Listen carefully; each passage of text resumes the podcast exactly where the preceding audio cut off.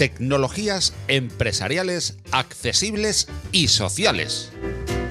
Un espacio dirigido a profesionales sobre accesibilidad tecnológica, clave en la nueva economía, tecnologías accesibles, beneficio social y beneficio económico, accesibilidad y usabilidad TIC, eje de la nueva sociedad digital, tecnologías accesibles, motor de la nueva sociedad digital universal, el motor económico como motor social para un mundo más accesible y usable, con Juan Carlos Ramiro. Hola, muy buenas, bienvenidos a un nuevo podcast de tecnologías empresariales, accesibles y sociales. Y además hoy creo que va a ser muy especial. Tenemos como invitada y como conferenciante, activista, periodista. ¿Cómo, cómo puedo definir y cómo puedo presentar a la mujer que, que nos acompaña hoy en este podcast? Resulta difícil elegir algo acerca de su trayectoria.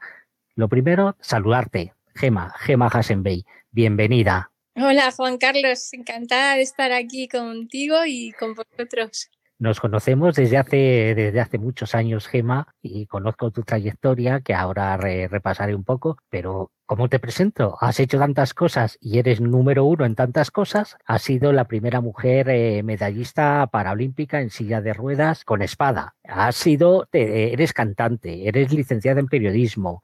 Eres eh, presidenta de una asociación, eres uh, la primera mujer que se ha empeñado en subir las grandes montañas con tu silla de ruedas, pues tú eres usuaria de ruedas desde hace muchos años, desde pequeña.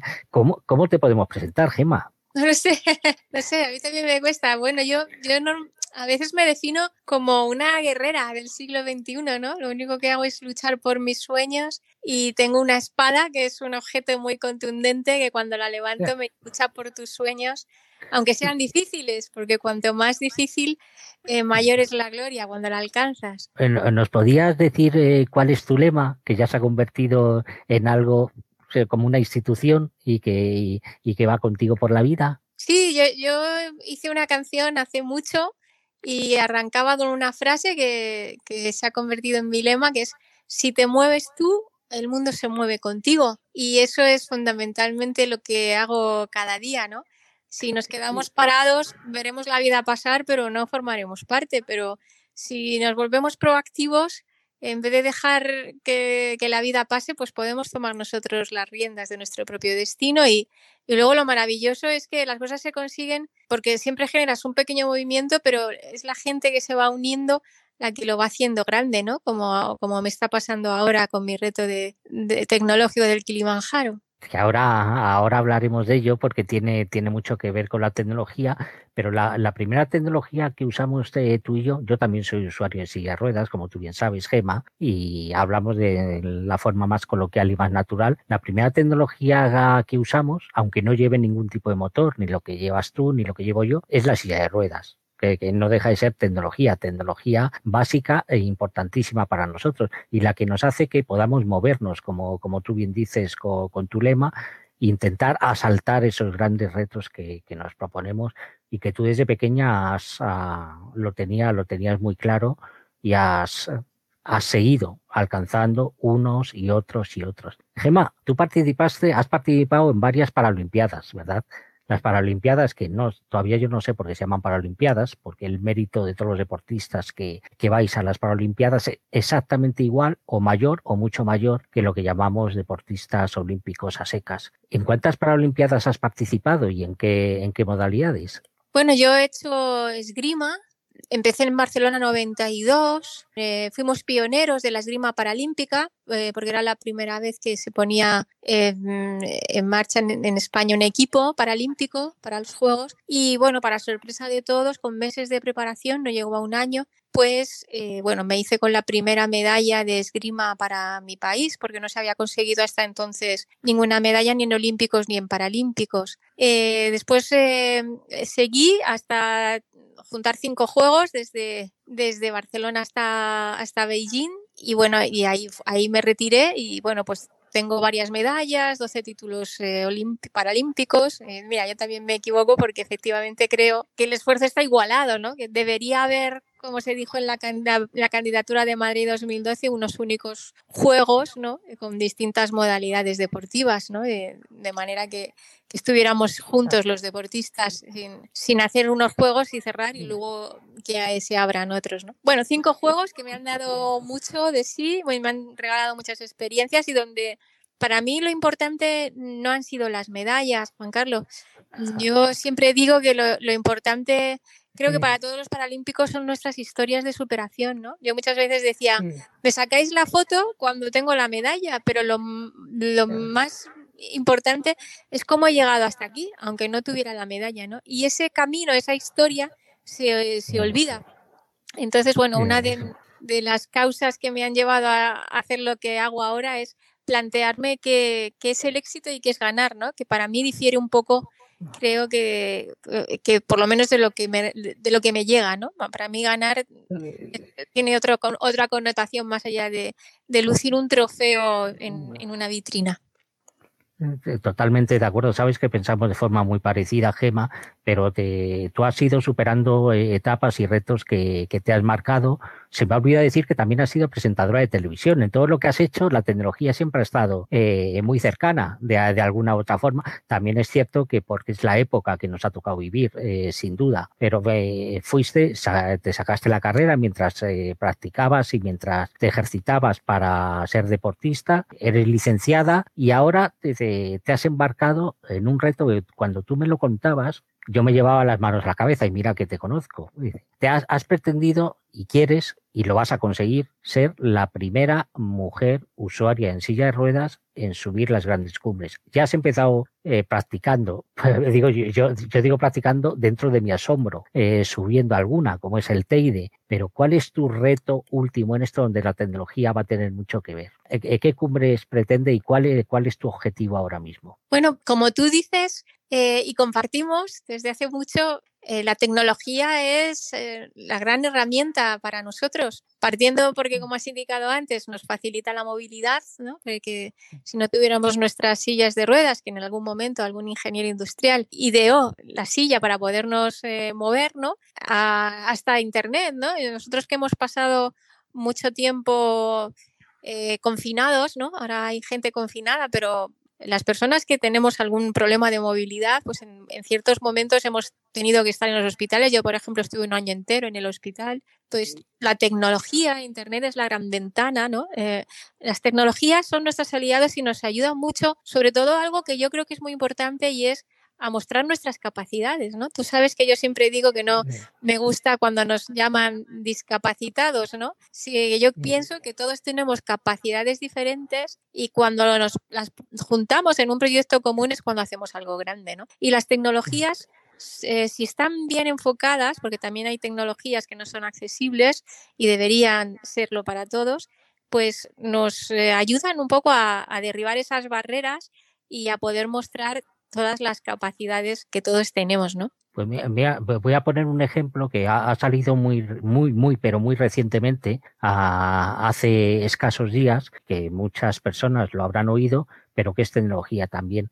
Eh, tú estás hablando que la tecnología nos ayuda a mostrar nuestras capacidades. Bueno, eh, vuelvo a insistir, y para mí no es lo importante. Para mí lo importante de Gema es que es una, es una mujer con una personalidad y con una fuerza de voluntad fuera de lo común. Pero tú tienes, eh, resulta que tú tienes un coche, el coche es tecnología. Evidente. Y tiene, tienes un coche que es, eh, no sé si es un todoterreno, un cuatro por cuatro, de, pero tú con tus sillas de ruedas, estos días donde hemos tenido estas nevadas tan grandes en Madrid, te has subido a tu coche, que es tecnología, y demostrando tus capacidades, que no las tienes que demostrar, pero que te han ayudado a ayudar a otros, te has ido por ahí a ayudar a otros eh, vecinos, a otros amigos, o a llevar algún, algo que necesitaran con tu coche, que es tecnología. Estabas, eh, la tecnología estaba haciendo que pudieras sacar a la luz tus capacidades, no para llevarte medallas, como tú dices, eh, sino para hacer un mundo mejor, para ayudar, ¿verdad?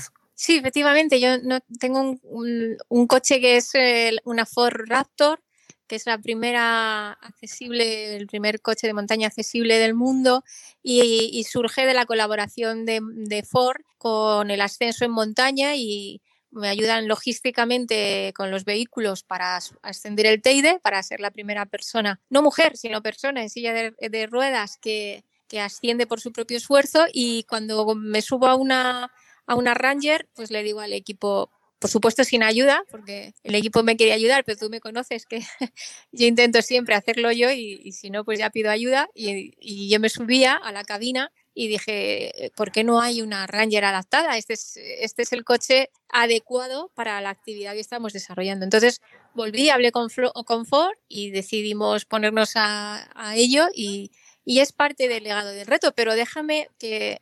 Te he hecho antes el inciso de la tecnología, pero deberíamos empezar por el principio para comprender por qué yo doy el salto del deporte de alta competición, de la esgrima, eh, después de los Juegos, eh, cuando en el mejor momento de mi carrera, porque era cuando ya había adquirido la experiencia deportiva y todo, pero por qué yo hago un poco este impasse de dejar atrás la alta competición y iniciar otro otro proyecto, ¿no? Y además, porque tú tienes mucho que ver también en, en, en lo que ocurrió en aquellos días, ¿no? Yo siempre aprendí, una de las cosas que aprendí en los Juegos de Beijing es que crisis es eh, igual a oportunidad, ¿no? Es un problema, pero que si tú eh, le das la vuelta y sabes sacar partido, se convierte en una oportunidad, ¿no?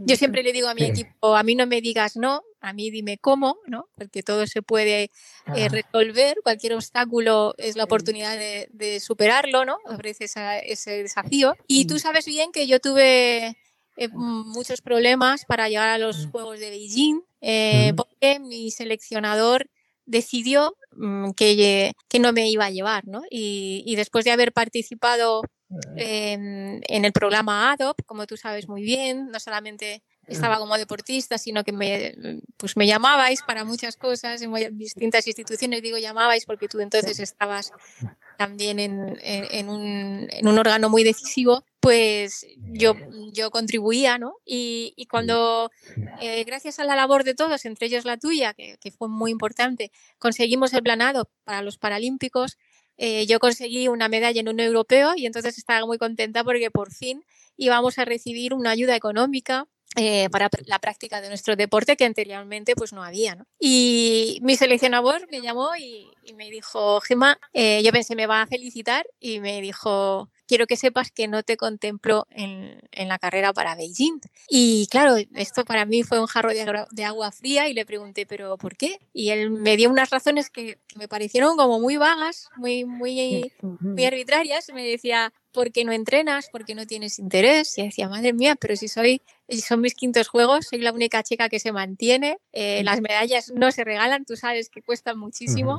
Y no, no comprendía mucho ciertas cosas que pasaban, pero como buena esgrimista sabía que ese asalto, eh, si lo continuaba, lo iba a perder.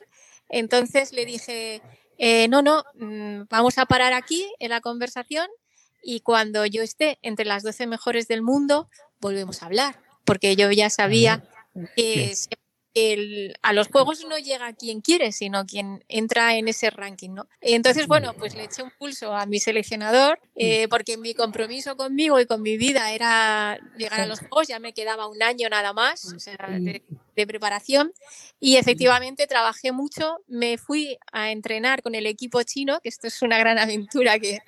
que tuve, eh, que allí pues alucinaban conmigo y me decían, ¿por qué no te has ido a Italia, a Alemania? Y yo, no, no, vosotros sois los mejores y vengo para aprender, ¿no? Y, y me cuidaron muy bien, pero eh, eso me costó mucho, eh, incluso colocó al equipo masculino contra mí y al seleccionador y bueno, de pronto se juntaron una serie de factores y lo tuve todo en contra. Cuando estuve entre las doce mejores del mundo, Eh, lo primero que hice, Juan Carlos, fue darme un homenaje, ¿sabes? Decir, creo que he hecho lo más difícil en los Juegos, he eh, conseguido el objetivo, voy a Beijing eh, y llamé al seleccionador y me dijo que no, que, que, que no iba. Entonces, bueno, pues tuve, como bien sabes, que, que hablar con el director del Comité Paralímpico, eh, hablar contigo, porque yo simplemente quería lo que era justo, ¿no? Que se me reconociera eh, mi... mi mi participación porque me... y gracias a que tú bueno pues estabas allí y, y me recibiste eh, yo sé que, que, que gracias también a, a ti pues viví mis Juegos de Beijing. No, gracias, gracias a ti, Gema. Tú has, has dicho una palabra que quiero aclarar antes también, en lo que es el plan A D O P. Es, es terminología que si no estamos en este circuito, la gente no lo conoce. El plan A D O es el plan de apoyo al deporte paralímpico. Yo en el año dos mil seis estaba como director general de Políticas Sociales y Discapacidad en el Ministerio y aprobamos el, el primer plan A D O P, que a mí me, me parecía una discriminación aberrante. Hasta el año dos mil seis... los deportistas paralímpicos que entrenaban como tantas horas, mejor, con mucho más sacrificio que cualquier deportista normal, entre comillas, no tenían ningún tipo de ayuda económica. Empezaron las ayudas en el año dos mil seis y esa, esa lacra eh, social, por así decirlo, empezó a desaparecer, aun cuando todavía se mantienen ayudas muy por debajo de los deportistas. Pero la, la, el mérito es tuyo, Gema. Yo defendí lo que creía justo, como, como siempre he hecho. Y nos ibas a contar cómo, cómo diste el salto o cómo te replanteaste el futuro para abordar estos nuevos retos de ahora. Yo tuve una crisis de, de los pilares porque... Bueno, también ocurrió entonces que eh, yo descubrí eh, que mi orientación sexual es la bisexualidad, porque eh, rompí con mi pareja de diez años, eh, estaba con, con Óscar, un, un chico que, que tú conoces bien de, de, de toda la vida, y tuvimos ahí una crisis, rompimos y de pronto ocurrió algo que era inesperado para mí, que es que tuve una historia con una rival de esgrima, que al principio pues eso me, me trastocó mucho, porque yo decía, madre mía, Gema, ahora esta te metes en más líos, pero luego comprendí que formaba parte de mi carácter, porque yo no quería cuando estaba con alguien, con, con una persona, que viera la silla, sino que me viera a mí, ¿no? Entonces, eh, para mí eso fue como un paso más. Yo creo que te enamoras de la persona independientemente de su estatus, de su raza, de su cultura, o eh, de si es hombre o mujer, ¿no? Eh, entonces, bueno, esa situación situación también se me juntó con, con, con todo lo demás, ¿no? Y yo tuve una crisis muy grande porque dije, estoy dentro de un movimiento que es el movimiento paralímpico que trata de la integración, pero por tener esta dimensión, por no encajar en, en, en, la, en el esquema del seleccionador, por una serie de variantes, eh,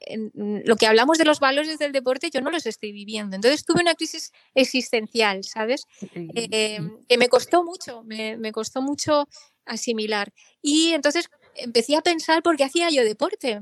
Y las respuestas que me llegaron pues fueron más sorprendentes, ¿no? Porque efectivamente yo nunca había hecho deporte para ser la mejor del mundo, Juan Carlos. Quizá no sea la típica deportista, quizá lo que más me importe no sea ser la mejor del mundo, sino para qué tipo de mundo yo quiero ser la mejor, ¿no? Eh, tampoco hacía deporte por las medallas. Yo hacía deporte porque el deporte me ha ayudado a vivir. Ha sido una herramienta formativa fundamental en valores para la vida. Hago esgrima. Mis, mis maestros de esgrima me han, me han enseñado también lo que significa el honor y creo que va muy relacionado con este deporte, ¿no? Hacer esgrima en Toledo, esta ciudad tan maravillosa, con un maestro que, de esgrima que, que te aseguro que es la viva reencarnación de, de un mosquetero, de, de, podría ser de Cyrano de, de Bergerac, ¿no? Que te cuenta historias, que te habla de que la esgrima ha sido histo- parte de nuestra historia y del honor y, y del juego limpio y, bueno, muchas cosas, ¿no? De la diversidad, de... Pues yo veía que todos esos eh, pilares se me caían y que yo entendía el deporte desde otro ángulo distinto y ya no me empecé a sentir eh, a gusto eh, porque simplemente por ser deportistas de élites eh, estamos como colocados, digamos, en un estereotipo donde estamos lanzando una serie de mensajes a la sociedad que yo difiero un poco de ellos, como eh, lo que te comentaba antes, ¿no? Ganar, ganar, pero ganar... Eh, ¿Por qué? Frente a todo. Eh, para mí muchas veces es más importante el camino y los valores que el, el hecho de tener la medalla. Eh, entonces, con esa crisis existencial, yo decidí que no podía seguir en, en, ese, en, esta, en esta circunstancia. Lo había pasado francamente mal eh, en los Juegos de, de Beijing y en mi camino hacia Beijing. Y, sab- y sabía que... que había echado este pulso grande y que eso me iba a suponer mucho más esfuerzo. Entonces me retiré un poquito a pensar, a pesar de que Juan Carlos luego me comentaron que el seleccionador había hablado con el equipo masculino en Beijing, que como sabes el ranking suyo era setenta, ochenta, no, ni siquiera entre sí. Los dos. Y les dijo, eh, fijaros, eh, Gema es el ejemplo de una deportista, ¿no? Pero ojalá me lo hubiera dicho antes y me hubiera allanado el camino, porque habría sido más sencillo. Pero bueno, yo creo que gracias a eso, gracias a esa dificultad y a ese momento, como te digo, de crisis, yo pensé que los mismos valores que yo había aplicado para la esgrima y para ser una de las mejores del mundo, los podría aplicar a cualquier cosa a la que me dedicase, pero tenía que encontrar el eje en el que yo estuviese a gusto, ¿no? Entonces monté la asociación Bay Pro Action con el ánimo de utilizar los valores del deporte y de la cultura, porque yo siempre me he movido, como tú has dicho, en esas dos vertientes por la comunicación, en ayudar, porque yo creo en el deporte, en los valores fundamentalmente del deporte y de la cultura y la comunicación eh, para, er, como herramientas para tener una vida plena y para un, tener un desarrollo eh, independientemente de tu condición física, eh, cultural o tu orientación sexual, ¿no? Y, y ahí fue cuando buscando, buscando, apareció la oportunidad del Kilimanjaro, que si quieres te cuento el inicio, sí. ¿Cómo lo ideo? Ahora nos lo cuenta Gema, pero eh, para que veas que, que, que tu evolución de, de pensamiento, pues la evolución de pensamiento solo se puede tener si tienes una simiente previa, evidentemente, y tú la tienes, tienes una conciencia social y una y unos valores que te empezaron a inculcar en la familia, por supuesto, y luego el deporte eh, los asentó, pero lo, lo que tú has comentado es lo que yo pienso de las tecnologías y sé que tú piensas lo mismo. Cuando hablamos de tecnologías sociales es porque buscamos en las tecnologías el elemento igualitario socialmente que, que elimine brecha, brechas sociales y en, y en generar y mejorar productos, servicios y entornos que, que a los ciudadanos y especialmente a los ciudadanos, a las personas que tenemos alguna limitación o alguna discapacidad, si la queremos llamar a, a discapacidad, yo tampoco lo uso eh, ese término, pero eh, coloquialmente es muy, muy entendible, para ponerla a disposición de, de la ciudadanía y ahora mucho más que vamos a envejecimientos poblacionales enormes. Y claro que me interesa, por eso te, te pedí que, que participaras en este podcast, porque a raíz del reto que nos vas a contar de subir el Kilimanjaro, la tecnología tiene mucho que ver y no es tecnología que tú quieras diseñar y fabricar para ti, sino para luego eh, poner al servicio de todas aquellas personas que lo necesiten, todos los prototipos y todos los desarrollos que se puedan hacer, como es el caso de Ford que tú has comentado antes. Pues cuéntanos, cuéntanos tu reto, Gema. Pues yo después de, de los Juegos eh, tenía un, proye- un proyecto en Televisión Española, un, un programa que había ideado y presentado, que era El Mundo se mueve contigo, para hablar un poquito pues de, de toda la diversidad, ¿no? De... En, no solamente de, de las personas que estamos en silla de ruedas, sino de, de personas con deficiencia visual, de, en fin, de, pero tratado todo de una manera pues muy normalizada, ¿no? Y, y empecé a hacer varias, varias entrevistas y reportajes y llegaban los Juegos de Londres y entonces yo decía, yo dije, estoy en el sitio adecuado. Y, y hablé con el director de deportes, Gómez Acebo, que estaba en Televisión Española, y dije, tengo un proyecto bonito para Televisión Española, un proyecto bonito para el Comité Paralímpico y para mí, porque soy deportista y hago comunicación, ¿por qué no preparamos el primer resumen informativo eh, de los Juegos Paralímpicos, pero con el mismo tratamiento que los Olímpicos y con, con el, el, la misma dedicación, el mismo protagonismo? Porque tú sabes que hasta entonces eh, llegaban noticias de madrugada y, y muy poquito, nadie sabía de los logros que habíamos hecho los paralímpicos, que conseguíamos cien medallas en cada Juegos, ¿no? Eso ha bajado, pero entonces hacíamos unos logros muy grandes. Cuando hice este proyecto, que fue España pionera junto con Channel cuatro, fueron los dos los países que, que hicieron un proyecto incluso parecido sin tener contacto.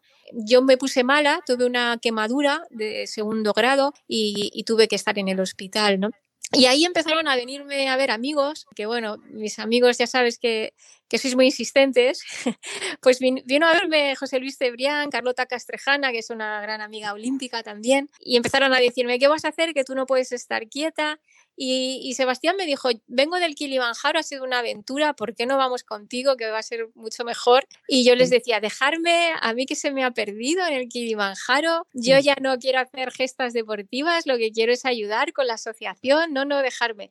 Pero insistieron, insistieron y, y, y según venían a verme al hospital me, me insistían y un día les pregunté, bueno, pero a ver, Eh, ha subido alguien en silla porque ya me conocéis, no me vais a empujar, si voy, voy yo con mi propio esfuerzo. Entonces miraron y me dijeron, Gema, olvídate, vamos a tener que ayudarte porque ha subido un americano, pero en la parte más elevada del volcán necesitó ayuda, o sea que te vamos a tener que ayudar. Y yo dije, bueno, pero hoy lo he intentado, eh, ¿pero ha subido alguna mujer? No, hombre, ¿cómo va a subir una mujer? Esto es un reto muy grande para una mujer. Y entonces yo dije, ah, pues ya me interesa. Y, y entonces Carlota, sobre todo, eh, empezó a valorar lo que eso suponía, que yo fuera al Kilimanjaro con ellos, intentó quitármelo de la cabeza. Y me decía, Gema, olvídalo, ¿cómo vas a subir si no hay una silla? Eh, ¿Cómo vas a pasar la selva, la montaña y la nieve? Y, y el frío, que tú no mueves las piernas y la altitud, no, olvídalo, olvídalo. Y entonces yo empecé a pensar, ¿y una persona en mi situación que vive en esas condiciones, qué hace? Porque a nosotros no nos llega. Nos llega que hemos creado una escuela en África o hemos creado un pozo, o, pero no, no, ya no llegamos a la aventura que puede suponer para cualquier persona en nuestra situación ir de la aldea a esa escuela, ¿no? Y son invisibles. Entonces pensé, si yo me empeño en subir el Kilimanjaro desarrollando tecnología que facilite la movilidad en montaña, en la selva, en la montaña y en la nieve, que el Kilimanjaro lo bueno es que tiene esos tres Eh, diferentes eh, eh, hábitats, ¿no? Y, y desarrollamos esa tecnología, entonces el premio no es ser la primera persona en el mundo en llegar por su propio esfuerzo a la cima del Kilimanjaro, es el legado de tecnología que vamos a dejar para ayudar a los demás. Si convenzco a las empresas, a las personas, a las instituciones para que se unan y colaboremos todos y diseñamos un pantalón que quite el frío, yo le estoy quitando el frío a millones de personas. Entonces el reto me merece la pena, ¿comprendes? Y ahí empecé a encontrar realmente sí. el eje que sí. a mí me podía en un, re- en un proyecto... Que Gema, me, me, me, me vas a permitir que te interrumpa un momento porque luego se me olvidan las cosas. Porque eh, has hablado del pantalón, pero quiero aclarar. Eh, eh, yo yo eh, sabes que soy un creyente, un ferviente creyente de la transferencia de conocimiento y de transmitir conocimiento. Y creo que es parte de nuestra labor, de la tuya y de la mía. Y gracias a eso he hecho grandes amigos como Filip, como Paco y otros muchos grandes amigos. Has dicho un pantalón y la, la gente que te está escuchando mira, bueno, ¿y esto qué tiene que ver con la tecnología? Pues quiero quiero aclarar que la, las personas que, que no movemos las piernas o por eh, puede tener, eh, en la columna rota, al, al tener mucha menos sensibilidad, tenemos una facilidad para sufrir quemaduras, por ejemplo, o alteraciones eh, de temperatura en nuestro cuerpo que pueden llegar a ser mortales. Pues eh, cuando tú hablas de pantalón, estás hablando de pantalón sensorizado que nos avise Eh, ante un riesgo de este tipo o cuando nos estamos quedando congelados nuestras piernas o nuestro cuerpo y, de, de, de, y ya eh, simplemente era aclararlo para quien no lo supiera porque para, muchas veces cuando hablamos nosotros parece que todo el mundo sabe de, de qué estamos hablando y creo que también es nuestra labor el generar ese conocimiento que para nosotros es puede ser vital de vida o muerte. Yo creo que eh, los obstáculos, por eso te decía que yo le digo a mi equipo, no me digáis no, decirme cómo, si vamos superando esos obstáculos, vamos dejando ese legado, ¿no? Y en nuestro caso no es solamente eso, sino que eh, cuando perdemos temperatura no la recuperamos, porque vosotros eh, recuperáis la temperatura con el movimiento. Entonces, a mí me ocurre que estoy entrenando en montaña, Juan Carlos, y de cintura para arriba mi cuerpo está acalorado porque está haciendo mucho esfuerzo, pero de cintura para abajo no, no recupero ese calor. Entonces tengo que aportar calor de alguna forma eh, externa. Y no es un reto fácil. No, no hay... Mi primera sorpresa es que había mucha ropa para ciclismo o para eh, calefactable, pero de cintura para arriba y en unos puntos que eran los contrarios a donde nosotros lo necesitábamos. Nadie había desarrollado Eh, tecnología, eh, digamos, a, adecuada para nosotros. Pero aparte es que yo voy a estar mucho tiempo en montaña, entonces a eso se une también la energía. En fin, hay todo un planteamiento tecnológico para resolver ese tema, ¿no? Igual que hay un planteamiento también de biomedicina, de salud, para eh, se está haciendo todo un estudio cuando subo, eh, pues monitorizando un poco todas mis constantes, ¿no? Vitales. Eh, hay, hay todo otro proceso de, de desarrollo, de, de, de, de ver cómo superamos los obstáculos de la naturaleza, porque, por ejemplo, en el TEIDE, eh, bueno, para que vosotros os hagáis una idea mmm, visual, eh, si vamos por la montaña, si vamos paseando por el campo, como si voy con vosotros, eh, vosotros tendréis, encontráis una roca pequeñita, eh, no muy grande, y con un paso, en un segundo la habéis superado ese obstáculo. En mi caso, Eh, yo voy tirando del peso de mi cuerpo, del peso del prototipo que esté utilizando, de la pendiente y del terreno, que puede tener agarre o, o puede resbalar, ¿no? Yo puedo tirarme, superar la misma roca que vosotros habéis, la, la habéis superado en un segundo, eh, quince minutos, veinte minutos. Por eso es tan complicado, ¿no? Pero yo soy consciente de que la tecnología es la que nos ayuda. La tecnología, una buena planificación, un buen equipo y, y mucho entrenamiento y una actitud también de... de resiliencia, que yo creo que es lo que nosotros tenemos, y, y de fondo físico y mental, que si no hubiera tenido los cinco juegos con la experiencia de la esgrima, que es un deporte muy mental, la parte de tecnológico y de, y de esfuerzo físico, pues no, no estaría preparada para subir ahora a las montañas, eso estoy convencida. Gema, y que eh, en las primeras etapas de, de tu reto al Kilimanjaro, porque ya antes mencionaste el, el coche que habéis diseñado con Ford, que para nosotros, la para yo, yo también conduzco mi coche, o sea, sabes que soy la primera persona con tetraplegia, con tetraplegia completa en España en, en conducir un coche adaptado, y para mí el poder conducir es, eh, es mi vida, igual que, que para mí la tecnología de tener un móvil, pues ha su, supuso un antes y un después. Es decir, yo empecé a conducir ya en silla de ruedas en el año noventa y dos y los móviles ni existían ni se les esperaba para, para usuarios normales, eh, corrientes, por así decirlo. Cuando tuve el primer móvil en el año dos mil cinco, pues eh, supuso un antes y un después, porque era montarme en el coche con una seguridad de que si me pasaba algo podía estar conectado con el mundo. Y, y es tecnología. Eh, muchas veces pensamos, cuando hablamos de tecnología para ayudar a las personas y tal, en tecnología futurista del más allá. Es que la tecnología que tenemos ahora se ha convertido en verdaderos elementos indispensables de ayuda para todos nosotros. Y los verdaderos elementos, eh, los, las verdaderas herramientas que eliminan brechas, por, por muy imperfectas que sean, evidentemente, es decir, por muy imperfectos que sean los móviles que tenemos ahora, las televisiones, para, para personas ciegas, dice, desde luego el mundo es mucho mejor ahora que antes, por muy imperfecta que sea la tecnología.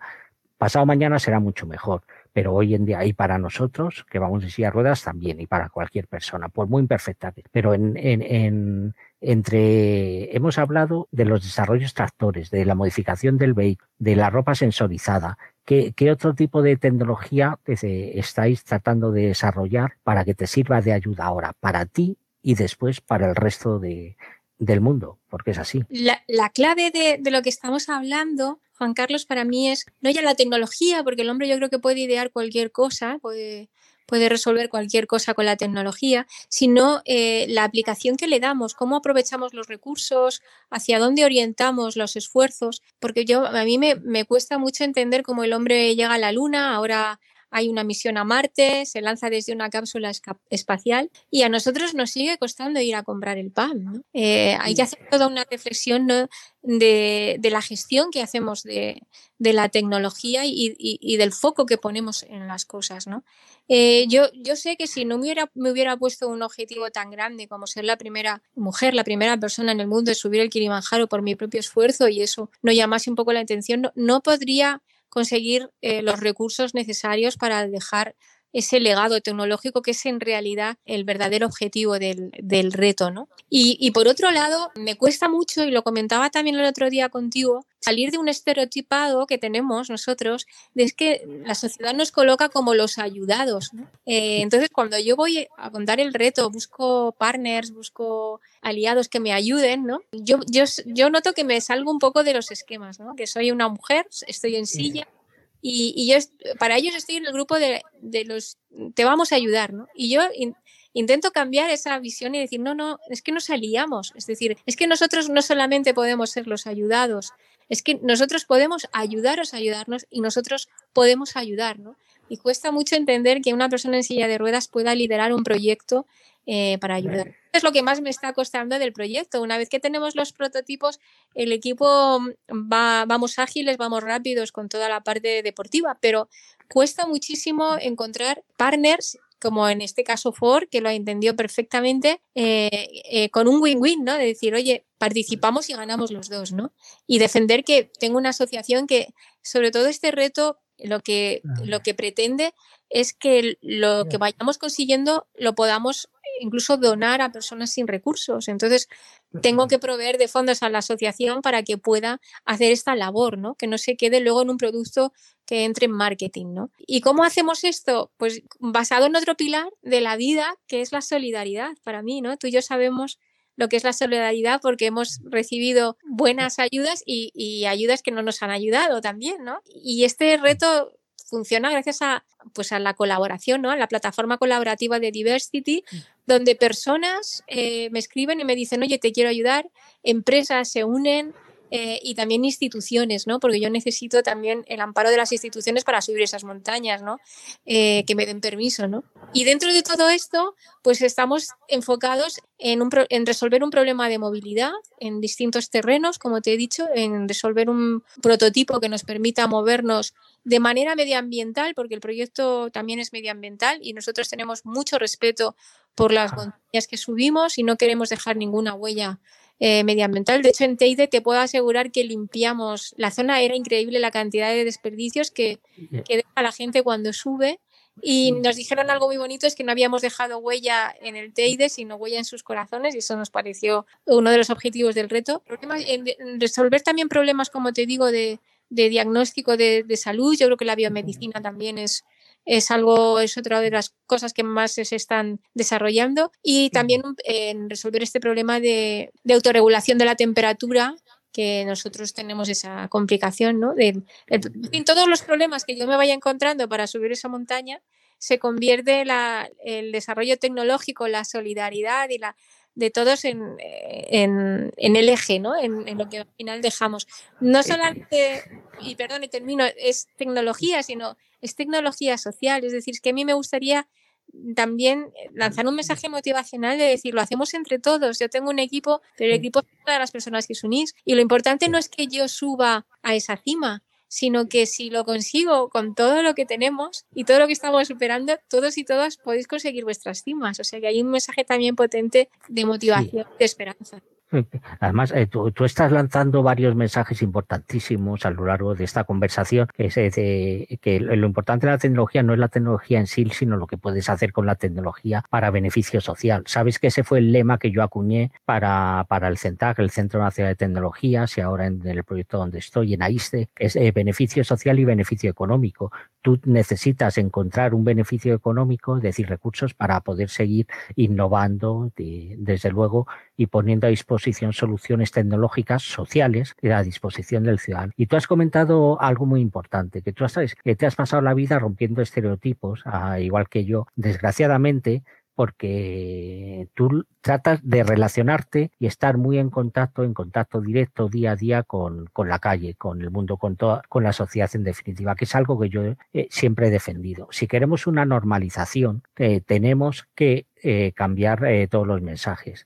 Muchas veces a, a los buenos amigos de Open Expo, a Filip, le, les ponía un ejemplo muy claro. Yo no, no, no paro de, de ir a, a congresos, a eventos multitudinarios donde están grandes empresas, la inmensa mayoría gratuitos, y nunca me encuentro a ninguna persona con discapacidad. Y estoy hablando de eventos donde a lo mejor se juntan mil personas. De hecho, ahí fue donde me volví a reencontrar con Filip, con Filip Larzi de Open Expo, que hice muy poquitos antes de la pandemia, y no había ninguna persona con discapacidad. Es decir, tenemos que transformar el mundo, transformar Transformando, transformándonos nosotros siempre que podamos. Es cierto que hay minorías que no pueden, pero la mayoría sí podemos, porque eso es lo que genera transferencia de conocimiento y generación de conocimiento, y esa es la riqueza. Y esto está muy relacionado con el mensaje que tú, que tú has dicho. Dice, desgraciadamente, como no nos ven, piensan que nosotros somos los que necesitamos eh, la ayuda.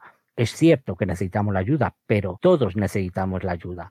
Es decir, eh, eh, la riqueza está en compartir conocimiento y vivencias. Entonces, el mensaje de, eh, tiene que haber muchas más personas trabajando eh, con discapacidad, trabajándose en la empresa normalizada, en eventos, en medios de comunicación, para que eso sea real. Porque como tú bien dices, Gema, yo no quiero que tú trabajes para mí.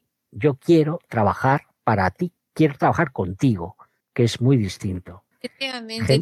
Y todavía nos cuesta, pero bueno, es otra de las lanzas que, que tenemos que tirar, pero luego sí que hay gente que, que lo comprende y, y, y mi proyecto to, sobre todo está basado en eso, ¿no? En, y en una es una labor de equipo grande, porque yo tengo el compromiso de no rendirme, de subir las montañas, pero es gracias a, a todas las personas, las empresas grandes o pequeñas, eh, todas, todas son bienvenidas, que aportan el proyecto, y eso es lo bonito, que no es un proyecto para solo para una empresa, es un proyecto para que varias empresas colaboren entre sí, para conectarnos, para aprender también, que yo creo que es importante de, de lo que cada uno hace, ¿no? Porque la clave es lo que te había dicho antes, eh, no hay discapacidad, hay capacidades diferentes y cuando las unimos en un proyecto común es cuando hacemos algo grande y podemos mejorar el mundo, y eso está en la base de este proyecto. Así que ahora hago deporte en lo que para mí significa el deporte, que es lo que te comentaba antes, ¿no? No ser la mejor del mundo y lucir una medalla en la vitrina, sino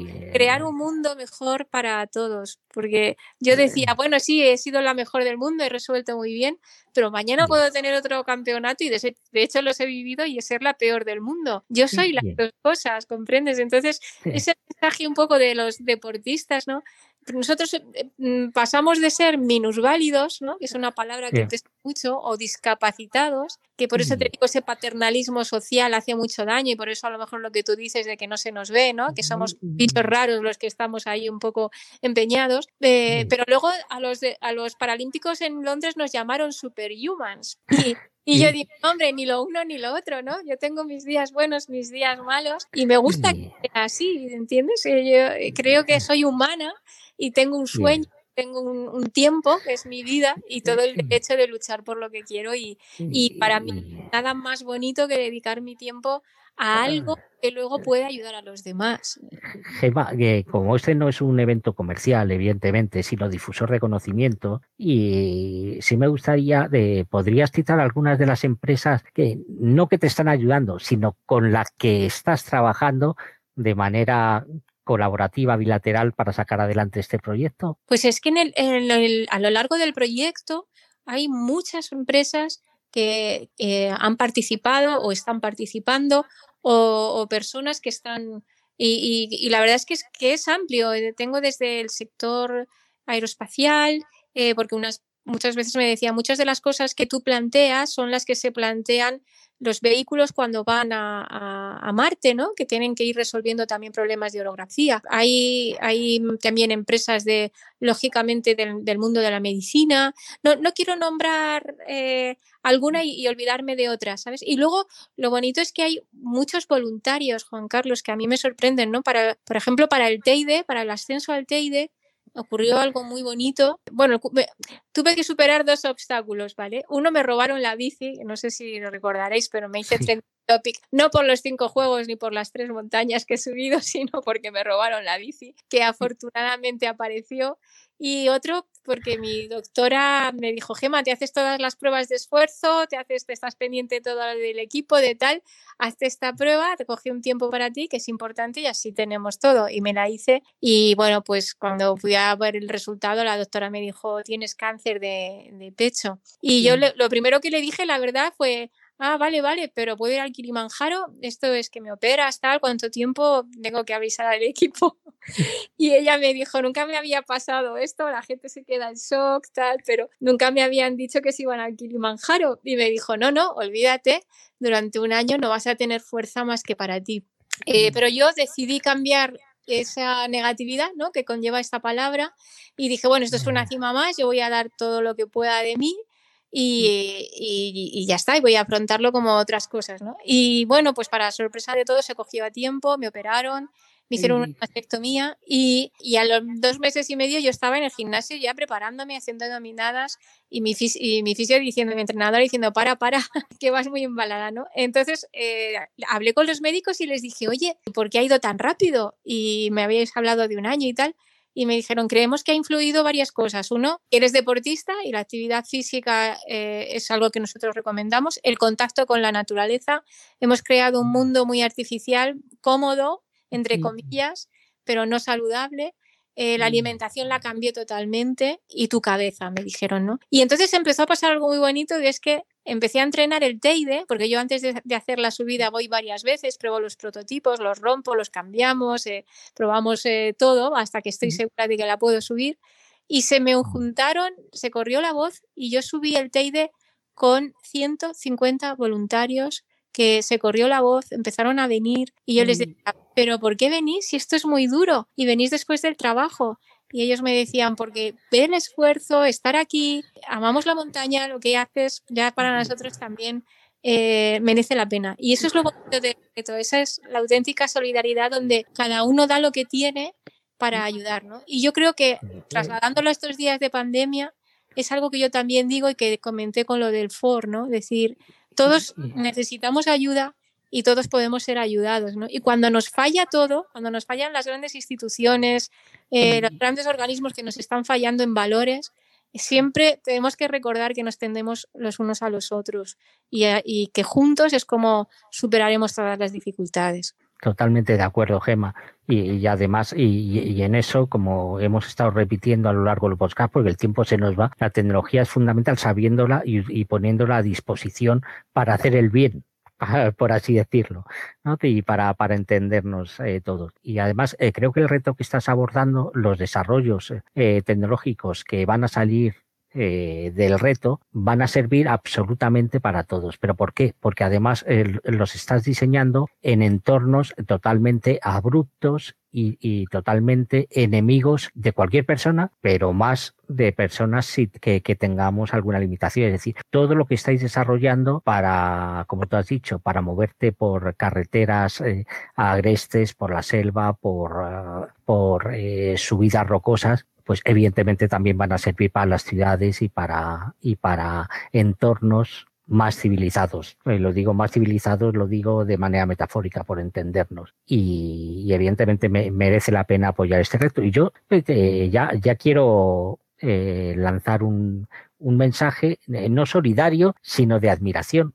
Oye, ya que a través de este post eh, te han conocido, pues eh, a ver si salen muchos voluntarios, eh, de desarrolladores, creadores, inventores que se muevan este, en este campo, que se puedan dirigir a ti y que con nuevas ideas que te ayuden a solucionar este reto y todos los retos que continuamente nos encontramos las personas con discapacidad, con limitaciones y cada vez más mayores en este mundo tan social como queremos eh, y oímos continuamente, pero que no deja de ser un, un mundo terriblemente difícil, aún así estemos donde estemos y con la suerte que tengamos. Muchísimas gracias, Gema. Nos has dado un verdadero ejemplo, eh, no de vida, sino de, de vida, de mentalidad, de positivismo, de, de, de abnegación y de, y de ilusión. Carlos, ha sido muy bonito reencontrarte y, y, y gracias a todos los que me escucháis y, y por supuesto que sí, que podéis sin problema buscarme en las redes, escribirme, así funciona el reto y entrar en la plataforma colaborativa y formar parte de este proyecto que, que tanto nos enriquece a los que participamos en él. Y ya, y ya de paso, mientras piensan en ideas para hacer un mundo mejor y dirigirse a ti, también se pueden poner alguno de los dos discos que has publicado, eh, que publicaste, y con canciones bien bonitas y súper optimistas. Sí, sí. Yo no, no pierdo el tiempo. La música, la verdad es que es algo que a mí me, me llena mucho espiritualmente. Yo, yo creo que hay mucho también de gestión emocional en, en todo lo que, en todo lo que hacemos. Siempre está la mente, el cuerpo y el, y el espíritu, y la, la, la música es una buena conductora para guiar los sentimientos. Pues muchísimas gracias, de verdad, Gema. Ha sido un verdadero placer. Nosotros hablamos de vez en cuando, y, pero ha sido un verdadero placer el, el, el que hayas podido participar en tecnologías sociales, eh, tecnologías empresariales, sociales y accesibles, y que, que te puedan conocer quien no te conociera. Y muchísimas gracias a todos los que en directo o bien en diferido escuchéis este podcast. Muchísimas gracias, Gema. Adelante. Y nos tendrás avisados en cada uno de los pasos que vayas dando en tu actividad aquí en Kilimanjaro. Claro que sí, gracias a, a ti y, a, y recordar que la tecnología y la solidaridad son la esperanza del mundo y que si te mueves tú, el mundo se mueve contigo. Así que gracias por moverte conmigo y por moveros conmigo esta hora. Gracias. A ti, Gema. Más allá de la innovación es un proyecto divulgativo en formato podcast patrocinado por Open Expo. Suscríbete al podcast en Google Podcast, Apple Podcast, iVoox, Spreaker, Spotify, audios de YouTube o visítanos, óyenos y suscríbete al feed en nuestra web más allá de la innovación. www punto más allá de la innovación punto com. Si te gustan los contenidos que te ofrecemos en Más Allá de la Innovación, comparte con todos nuestro podcast o apóyanos con tus likes y valoraciones, ayudándonos así a crecer y poder seguir trayendo cada semana más y mejores audios alrededor de la innovación tecnológica abierta.